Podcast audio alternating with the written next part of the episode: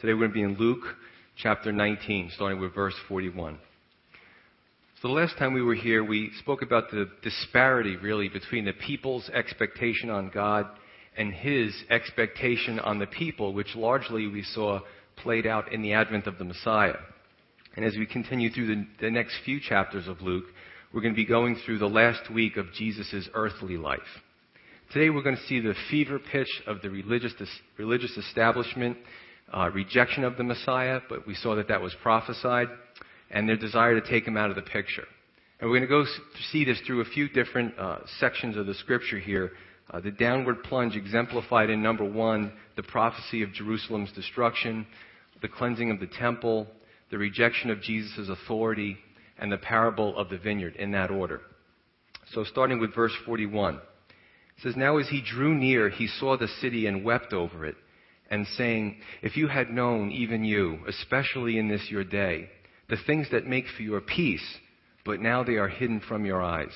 For the days will come upon you when your enemies will build an embankment around you, surround you, and close you in on every side, and level you, and your children within you, to the ground. And they will not leave in you one stone upon another, because you did not know the time of your visitation. So you have this picture, okay, starting from what we covered last Sunday. The triumphal entry. Jesus is on the donkey, right? Hosanna, Hosanna. They're waving the palm branches at him. There's excitement, right? And Jesus is weeping over Jerusalem. Why? Because he knew the future.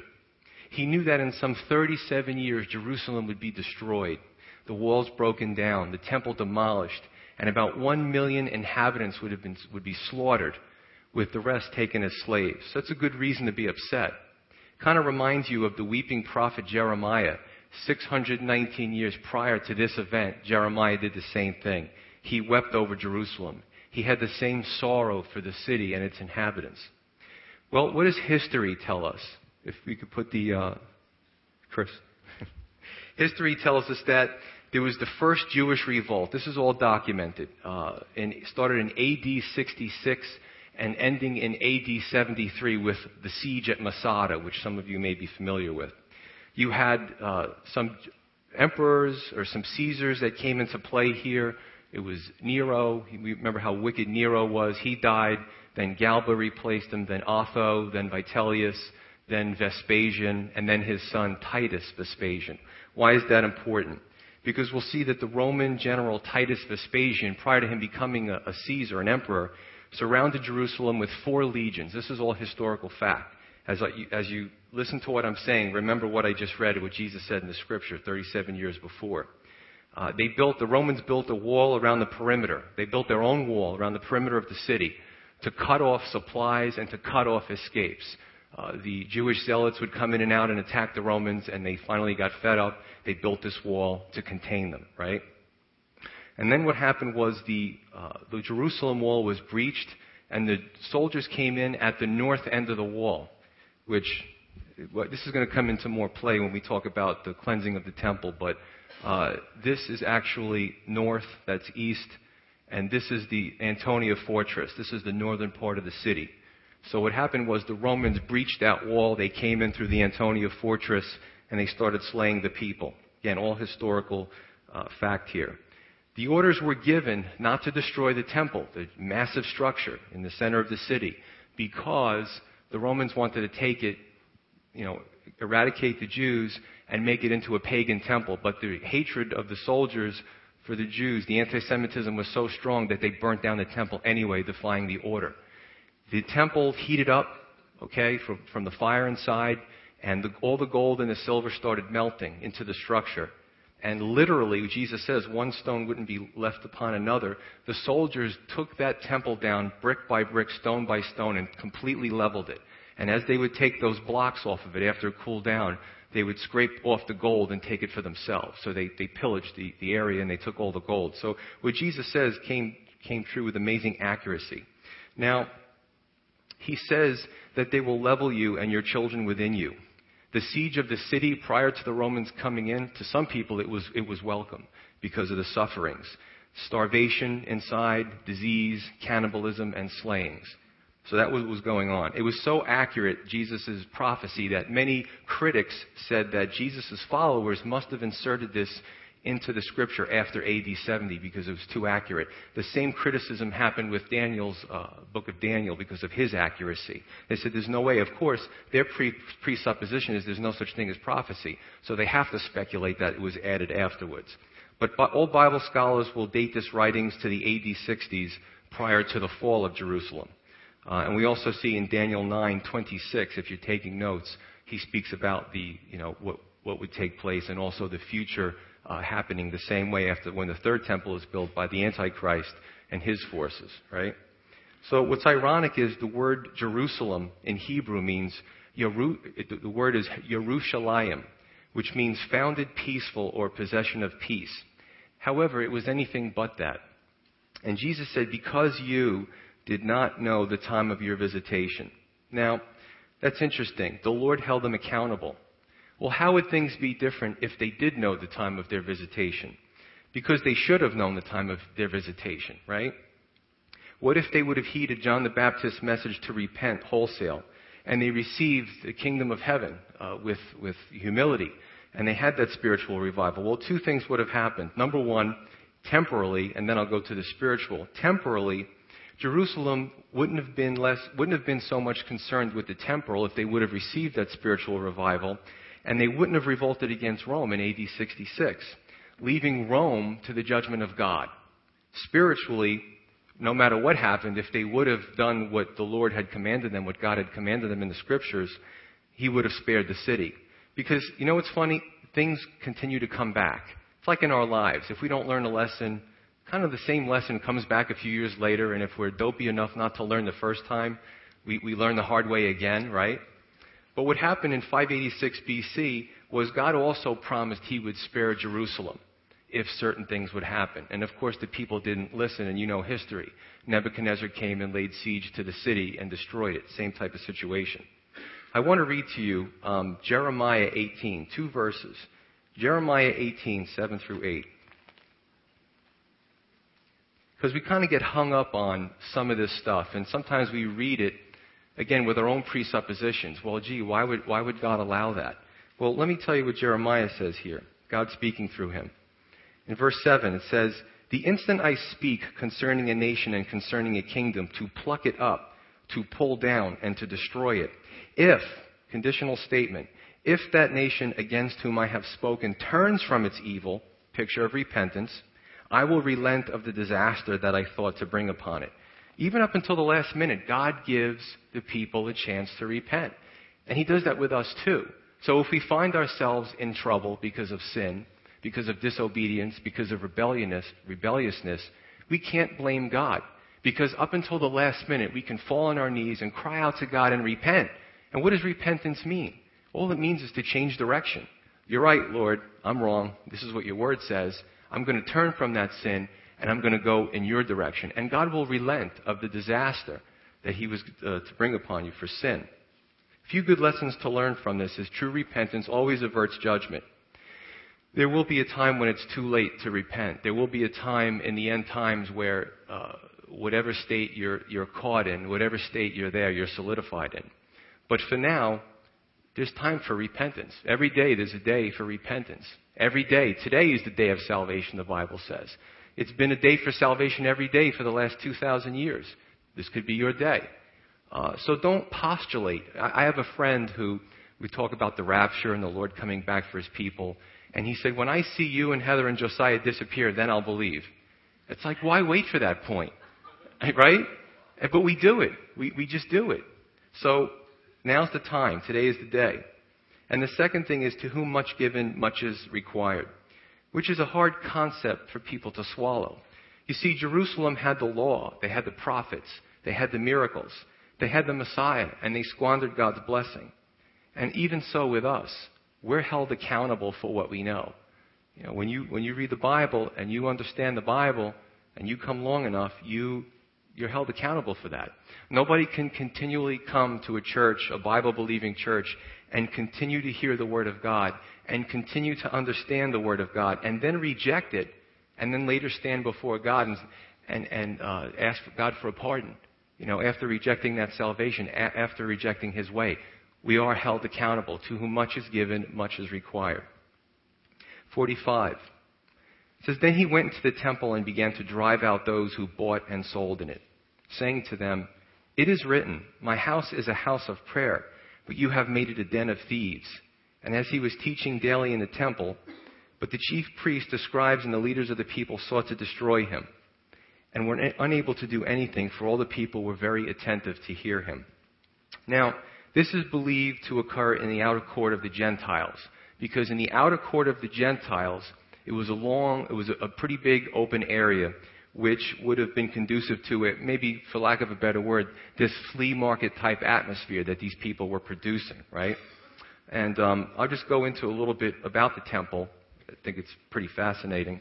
Uh, this is the Holy of Holies, which is only the high priest could enter there once a year to make sacrifice for sin. Inside the Holy of Holies was the Ark of the Covenant, uh, which God said his physical glory, his Shekinah glory, would hover above it, would dwell within it. Inside the uh, Ark of the Covenant was the Ten Commandments, the, the Moses' tablets, and depending on what time period we're talking about, uh, Aaron's, bod, Aaron's rod that budded to prove his authority as a priest, and also the golden pot of manna. All these things were contained within the Ark of the Covenant. This is the most holy place. There was three articles of furniture in the most holy place. If you're really good on the Old Testament, there was the, the candelabra with the oil in it that was lit, the perpetual burning. There was the altar of incense. The, incense was perpetually burning. And also was the uh, table with the 12 loaves of showbread. Then what you had is your uh, court of the priests, which was outside, uh, directly outside the, the structure itself, and the altar where the sacrifices were done. And outside that, which it doesn't show that well, was the court of Israel. It was more it was further out around. And then the court of women, and then here was the court of the Gentiles. So pretty much anything could happen there. It was a huge open type atmosphere. And basically what happened was there was more concentric circles around the center of the temple, and these courts would, would go further and further out, as if you throw a rock in a puddle and you see the, the, the waves ripple outside. The other thing is, we talked about the Antonia Fortress is up here. Uh, the temple was situated on the northernmost part of Jerusalem. And just for geography, because we'll, we'll, we talk about that throughout the scripture, as you go further south, the valley of Hinnom runs down at the south. The brook Kidron runs to the east. Across the brook Kidron is the Mount of Olives. And, you know, you're starting to get a geography about everything that happened around there. So Jesus sees this and, you know, he's quite disgusted about what they've turned God's house into. So, contemporary writings tell us that the, there was a great corruption of the high priesthood at the time. Now, this was Jewish writings. All right? They tell us that Joseph Caiaphas, the high priest, his high priesthood was very corrupt. And what would happen is the Bible said that you would come to God with your animal, with your sacrifice, and they would be looked over for blemishes. They had to be a perfect animal and they would be sacrificed for your sins. Okay? But what happened over the years was the priest got this, and man is corrupt. Let's just face it. No matter, you know, you got to look to God. You can't look to man because men will always let you down because we're inherently sinful. But what happened was the religious establishment decided they could make some money, right? They could look at your animal and decide maybe one curl of the lamb was shorter than the other, so your lamb was no good. You've got to buy one of ours. And they would charge usury. So the lamb would be far more expensive than the one you brought. So this is what they would do. And of course, doing it that way, they could make a turn a pretty good profit doing that. Now, all the Gospels taken together give the most comprehensive picture of this event. So Luke records this, Matthew also records it, John records an earlier event, and Mark records it. So I just want to kind of bring everything together to make you understand the full picture here. The first one uh, point is John chapter 2 speaks about the same type of event which took place at the beginning of Jesus' ministry. If you're familiar with that, in John chapter 2, Jesus actually made a whip of cords. I can imagine him sitting there with these cords and tying them up and making this whip, and, you know, that's taught. Okay, let's go. And he starts snapping it, overturning the tables, getting everybody out of there. Get it all out of here. It's ridiculous. It's a circus. Well, what's really sad is that he drove them out the first time in his ministry, only but a few years back and to their shame, they came back. It's like a pig returning to his piggy slop. You know, it wasn't bad enough that he shamed them the first time and said, This is a house of God. Get out of here. Well, it wasn't long before they brought all that stuff back in, and you see him doing it again, right? Two, Matthew also records this event, and he says that they also sold doves. What's notable about doves is that if you look at Leviticus 12, if you were poor, you couldn't afford a regular size animal, no matter what it was. You could, you would only bring the, your doves or your, your pigeons or your turtle doves to the, to the priest because you couldn't afford anything else, and they were cheap.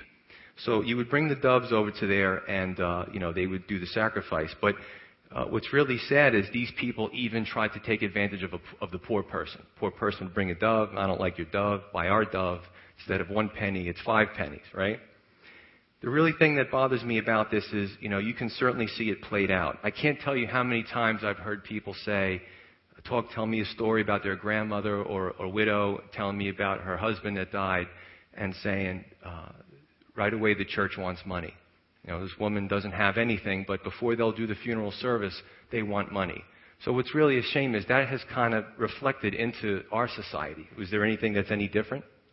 So um, it's pretty bad there. Where people telling me that their churches force them, you know, they want to see a, their W-2s or whatever. They want to know how much you make so they can make sure they get that certain percentage from you. We don't do that here. We won't ever charge for a funeral or a wedding.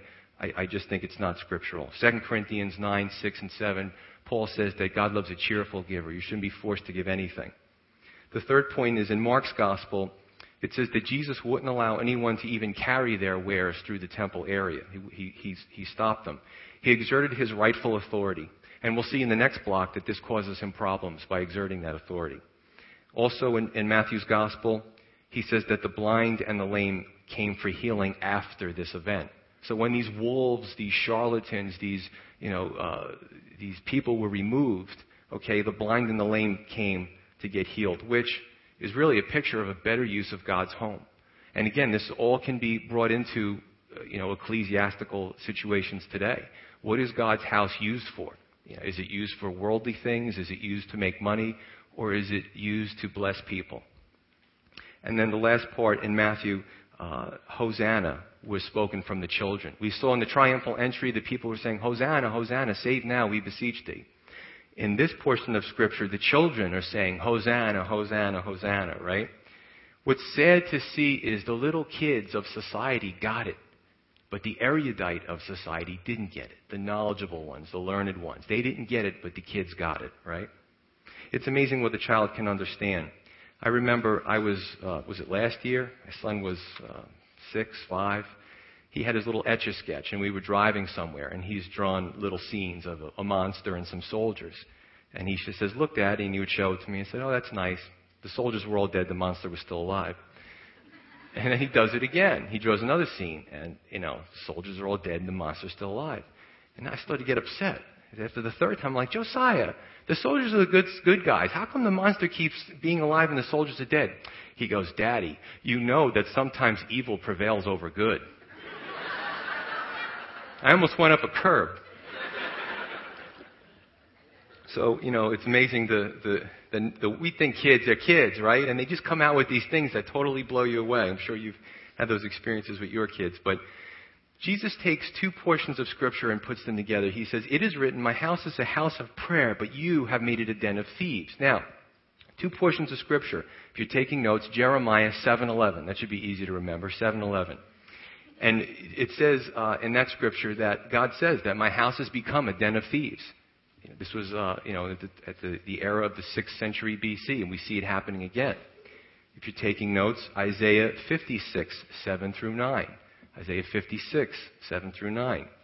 Jesus, I'm sorry, Isaiah says, uh, God says through him, my house is supposed to be a house of prayer. So Jesus kind of makes a contraction between those two scriptures and puts them together very appropriately, right? It's been said that the New Testament is the best con- commentary on the Old Testament.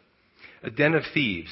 This is a place where uh, thieves uh, would congregate and they would scheme to rob victims and they would go to avoid persecution. This was common back then. There was like no man's land. If you traveled through a certain area, there was no law enforcement, there was no establishments. You know, you took your life in your hands because literally there was caves and there was dens of thieves, and this is what these people would do. In the Good Samaritan parable, or some people believe actually wasn't a parable, Jesus may have been reflecting on current events, a man was beaten, robbed, and left for dead by thieves, right? Now, in the name of God, these religious leaders, look at the carryover. Look at the uh, comparison that Jesus makes. In the name of religion, these religious leaders were congregating and scheming to rob people of their money, to take them for everything that they were worth. And they also beat the spiritual life out of them and then hid in God's house to avoid prosecution. Think about that. They took the people's money. The people thought it's all about money. It, it, it kind of took the life out of them spiritually and um, they hid in God's house to avoid prosecution. But Jesus came to change that. What does the worship of God and houses of worship become in our society? You know, we, we look at the scandals, we look at the hypocrisy, the duplicity, we look at the greed. Now, greed, the funny thing is, greed has morphed over the centuries. It's not greed anymore in, in the church. It's become a doctrine. You know, God wants me to be rich. I mean, God wants you to be rich, but He wants to start at me first. And if it spills over you, that's okay, but I, I should be rich. So greed has become a doctrine. We've called it a doctrine now, which is pretty sad. There was a, I don't even know why I read the blogs in the news because probably so I can use them here for no other reason. But there was a woman who, uh, was this church, I forget where it was, and they had a practice. They had a snake tank of poisonous snakes, and part of their service was, imagine going there for the first time, you got to handle the snakes. So there was a snake tank of poisonous snakes, and they took one portion of Scripture and they totally made a doctrine out of it. And their job, they would go to worship and they would handle these poisonous snakes, saying, The Bible says I won't get bitten by a poisonous snake. Well, this woman got bit, uh, one of the parishioners, and unfortunately she died as a result of being bit by a poisonous snake. Now, what does that say about us to the world? And this is what we're contending with. This is what people think Christians are. That's why people think Christians are kooky, right? But I would say that God's house truly is in need of another house cleaning. But then again, now let's bring it, let's bring it to more of a, a nerve, of more of a personal note. We can point the fingers, obviously, at other situations and bizarre things, and it's easy to point fingers and say, look at me compared to them.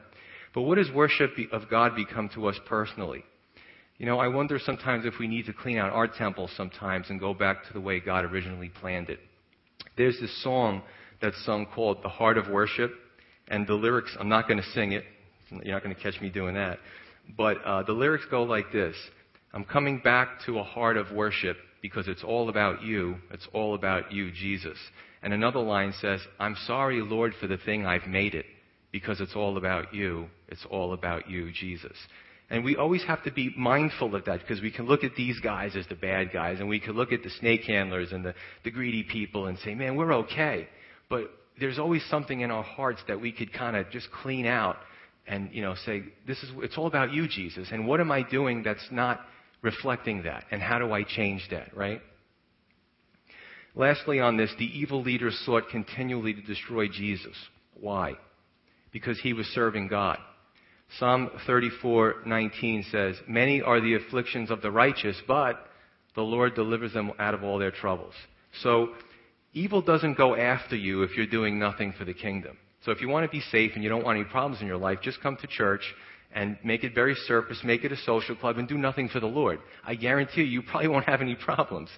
But if you're serving the Lord, uh, you know, these things are going to happen to you. I was talking to a sister uh, last night, and she was talking about these trials, and she's like, you know, these trials are coming on, and it's just coming from all these directions, and I know what it is. It's the enemy, because there was no other explanation for why these things were happening to the family. So that's true. Many of the afflictions of the righteous, however, the Lord delivers them out of all their troubles. Remember the second part. Now, as we go into chapter 20, we're a few days from the crucifixion. It's believed this next portion happens on the Tuesday of his last week, Jesus' last week. No doubt this challenge of Jesus' authority that we're going to read is a result of him exerting his authority in the temple, trying to root out that corruption. Verse 1. Now it happened on those, one of those days as he taught the people in the temple and preached the gospel that the chief priests and the scribes, together with the elders, confronted him and spoke to him, saying, Tell us, by what authority are you doing these things? Or who is he who gave you this authority? So you have the chief priests, the scribes, the elders, no doubt, Pharisees, and everybody else was part of that. They all kind of got together. What you see is all factions of this power base unite as they didn't want to lose that power. and Jesus was a threat to that power. The question is, or the question was designed to trap Jesus. As we're going to see next Sunday, they do it again. They keep asking him these questions to try to trap him so they could get rid of him. If Jesus answers, well, no one gave me the authority, then they're going to spread that around and tell the people, see, he doesn't have any authority. Why are you following him? Come back to us. You know, come back to the old school.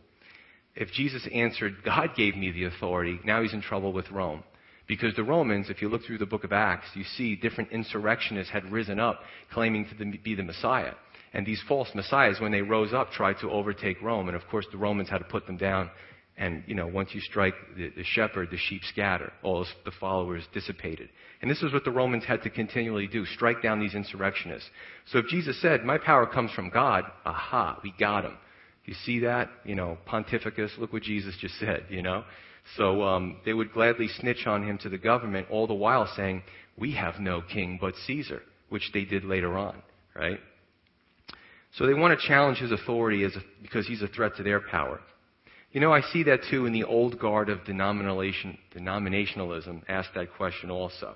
How can you teach if you haven't been to seminary? Who gave you the authority to teach God's word? Where are your degrees, your fancy vestments, and your dazzling church building? Where's your techno building? You know, how can you teach God's word if you don't have these things?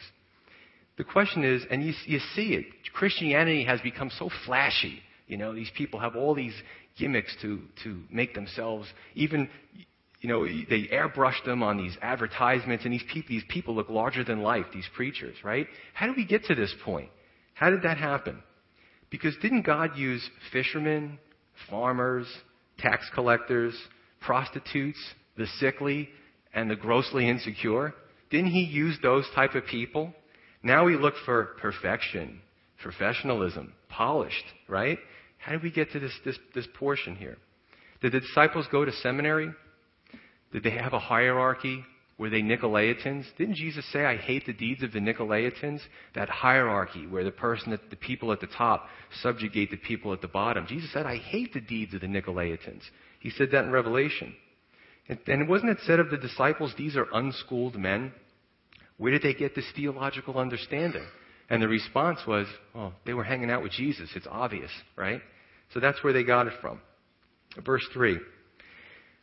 He says, But he answered and said this to them I will also ask you one thing and answer me. The baptism of John, was it from heaven or from men? And they reasoned among themselves, saying, If we say from heaven, he will say, Then why didn't you believe him? But if we say from men, all the people will stone us, for they are persuaded that John was a prophet. So they answered that they did not know where it was from. And Jesus said to them, Neither will I tell you by what authority I do these things. So Jesus, his answer to the question he answers their question with a question, right, which he's done before. He was judging them. Because if they didn't believe in John the Baptist, they certainly weren't going to believe in him. Because John the Baptist was the forerunner to the Christ. It said that in Scripture. Instead of being spiritually honest, they covered up instead of coming clean. I think about that. Covering up versus coming clean. We see that a lot everywhere, don't we? If you run over a pedestrian as you drive to church, it's considered an accident. If you leave this, if you run over a pedestrian and you leave the scene, and then you get home and you take out the compounding and clean the blood off, and you, you pick the bumper back up and put it back on, and you try to, you know, evade prosecution, you get caught, you can go to jail. Self-preservation is human nature. Trying to get into the least amount of trouble as possible when we've done something wrong. But co- covering up in an ecclesiastical sense is shameful. It undermines the trust in church leadership and it also distorts how people view God for those who are the, the, the younger brothers or the, or the children in, in the spiritual things, right? So these leaders covered up the rejection of John the Baptist and the fact that they did nothing to try to stop his martyrdom. And now, as they're losing their authority over the people, the only thing left for them to do, instead of doing the right thing, repenting and humbling themselves, is to kill the Lord's Christ to maintain their position, right? In the beginning, John called them a brood of vipers and he told them to repent. But they wouldn't repent and they refused because one of their gods was the gods of authority. Tragically, when Jerusalem was destroyed, so was their authority base.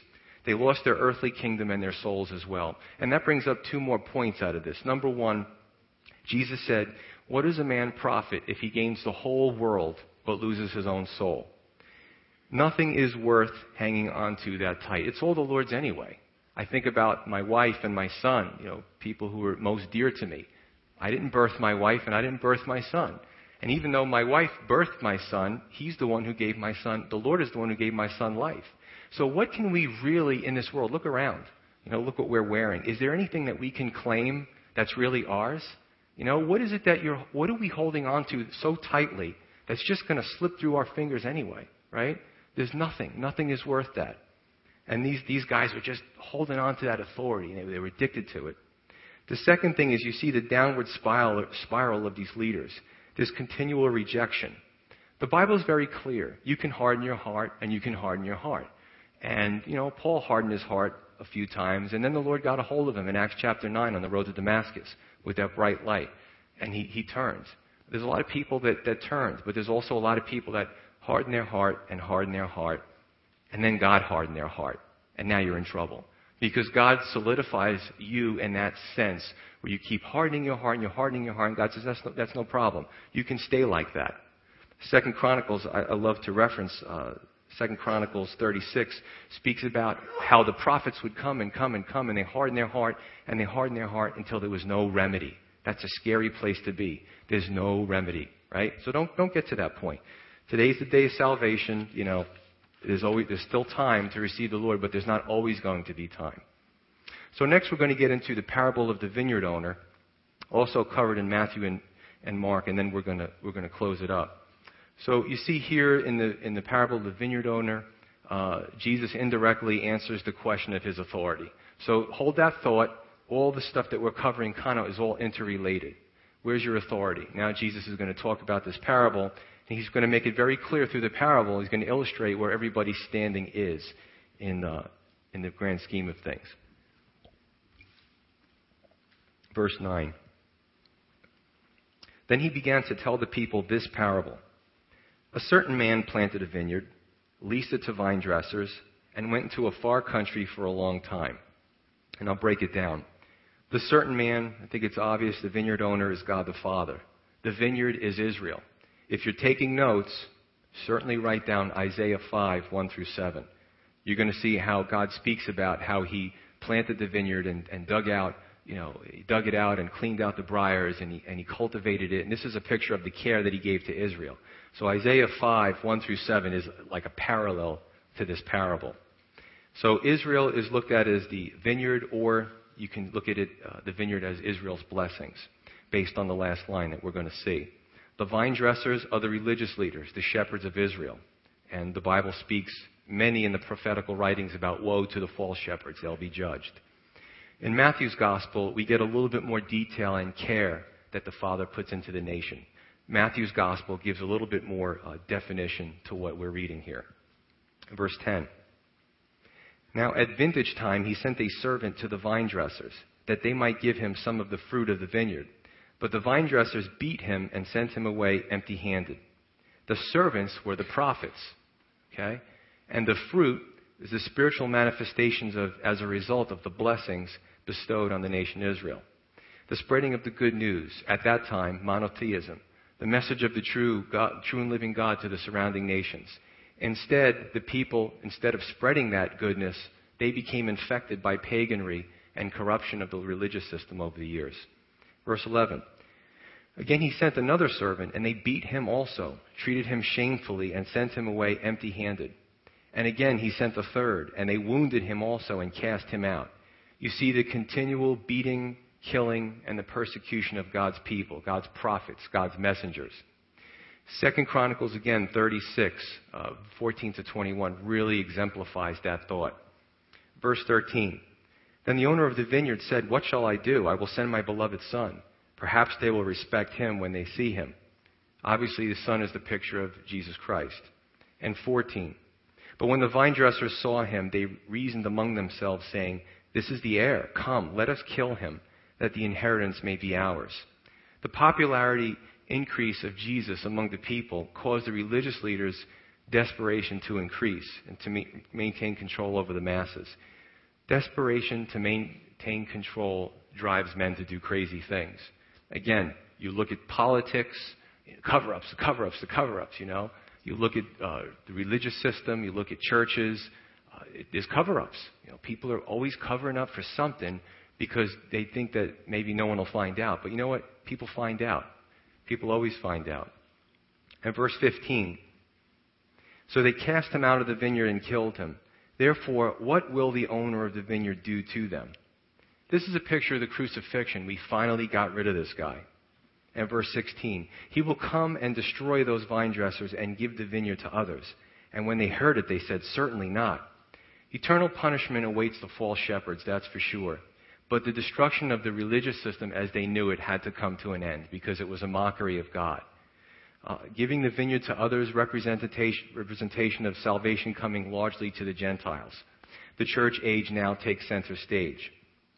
Now, in our lifetime, there's a few things to bring up about this. In our lifetime, we may, we may see that come to an end too, depending on how old some of us are. I'm not going to make any prophecies because that's wrong. But, and, and I don't know, God knows. But in our lifetime, we may see the church age come to an end. Uh, and we'll see that last Shabuah, that last seven year period spoken of in Daniel chapter 9, come into place. And remember, those sevens, those 77s were for, uh, the angel told uh, Daniel, they're for your people, they're for the Jews. 69 sevens have been complete. We've covered this in the past. And that last seven, that last seven year period is still hanging out there. And at some point in time, the church will be removed, right? There'll be the rapture of the church and then that seven year period will start again, and the Jews will take center stage, the Israeli church, so to speak. To whom much is given, much is required applies to all those who dare to represent God. It's funny how we can look at people can do this all the time. They look at the Old Testament and say, Man, God parted the waters, God gave them manna, God gave them quail. What were they thinking? How foolish could they be? But we do the same thing. And I think largely as a church, unfortunately, we're failing although we can be overly critical of those people that came before us. And they, their response, the religious leaders to Jesus, was certainly not when they heard it, when they heard what he said. Why? Because they knew exactly what Jesus was saying in the parable. They were horrified at the prospect that God would bring salvation to the Gentiles. What an attitude, huh? You know, you, you want people to come into the fold. You want we don't want to see people destroyed. You, you, you want to see, you know, a lot of people come into salvation, but these people were like, no way. It was a, a picture of ex- exclusivity. Now, what was common was in those days, and there's cultural aspects of this too, tenant farmers would give some of the crop yield, it's a vineyard, right? You know, it's um, some of the crop field not in grapes, but in wine. They would actually, you know, bottle it up and, and transport it to the master as part of his payment. Now, what's interesting here is in the parable of the wineskins in Matthew's gospel, you see that the wineskins, the new wineskins, had to be pliable for, for that wine to expand, right? A picture of the Holy Spirit, a picture of the age of grace, a picture of, you know, you have to, you have to come to the knowledge of salvation through Jesus Christ for the Holy Spirit to be in you. Otherwise, if you're an old wineskin, it can't, you can't hold it. You'll burst, right? But under the old corrupt religious system, they were unable to produce and maintain that wine. So the vineyards were def- deferred to the Gentiles for a time. I want to read one verse, Romans 11:25. One verse. Paul says, "For I do not desire, brethren, that you should be ignorant of this mystery, lest you should be wise in your own opinion." that hardening in part has happened to Israel until the fullness of the Gentiles has come in. So Paul speaks, an ex-Pharisee, he speaks about the hardening of the heart of, the, of, of Israel, uh, rejecting their Messiah until the fullness of the Gentiles comes in, the inclusion of the Gentiles into the fold, but that that hardening wouldn't be forever. It's only for a season. And again, I've said this before. Um, in, in, my, in my belief, based on the scripture that I understand, again, if you look at that seven year period, you also see the Great Tribulation. You see, uh, as that seven year period starts, in three and a half years, the Antichrist breaks a covenant with the Jewish people, and then things really get bad in that last three and a half years. He desecrates the temple. He goes into the temple and exalts himself as God, wanting to be worshipped. And then the, the Jews look at that and go, oh boy, we made a mistake with this guy. He's trouble. And then the great persecution starts of the Jews, right? So um, you're going to see that happen. You're going to see the 144,000 Israelis, 12,000 from each tribe, get that special seal so that they can't be harmed. They're anointed. They're sent out to do God's will. I tell you what, to watch that from the sidelines, man, that pr- probably far more exciting than any football game or you know Steven Spielberg movie. That's going to be wild to see all the things that happen in the end times, in the times of Revelation, right? But uh, there's a few things to that to bring this home, uh, and people can get the wrong impression. And th- this, I believe, is very important. Some people have taken this and used it to become anti-Jewish or anti-Semitic. That is not the purpose there are some doctrines or denominations that have actually run with some of these scriptures and have actually been, you know, persecuting the Jews and their attitude towards the Jews in general because of this. That's actually not what God is looking for here. There's a few things about that anti-Israel sentiment. We believe, you know, I believe, and Calvary's believe in Israel's right to exist. Genesis 12 never was rescinded. He says to Abraham's nation, he says, I will bless, bless those that bless you and I will curse those that curse you. And in you, all the families of the earth shall be blessed. So, are we supposed to, uh, you know, turn our backs on the Jewish people? Absolutely not. Uh, Deuteronomy 1 speaks about the borders of Israel, that they were supposed to take. That was their land. Uh, there's a lot of satanic forces aligning even today to try to destroy Israel. Okay? The other thing is replacement theology, that the idea that the church has replaced Israel and God is done with Israel. That's not true either. Uh, their unbelief, it's clear, is only for a time.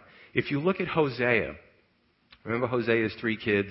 Uh, Jezreel, God scatters. Lo Ruhamah, uh, not, not pitied, no mercy. And Lo Ammi, not my people.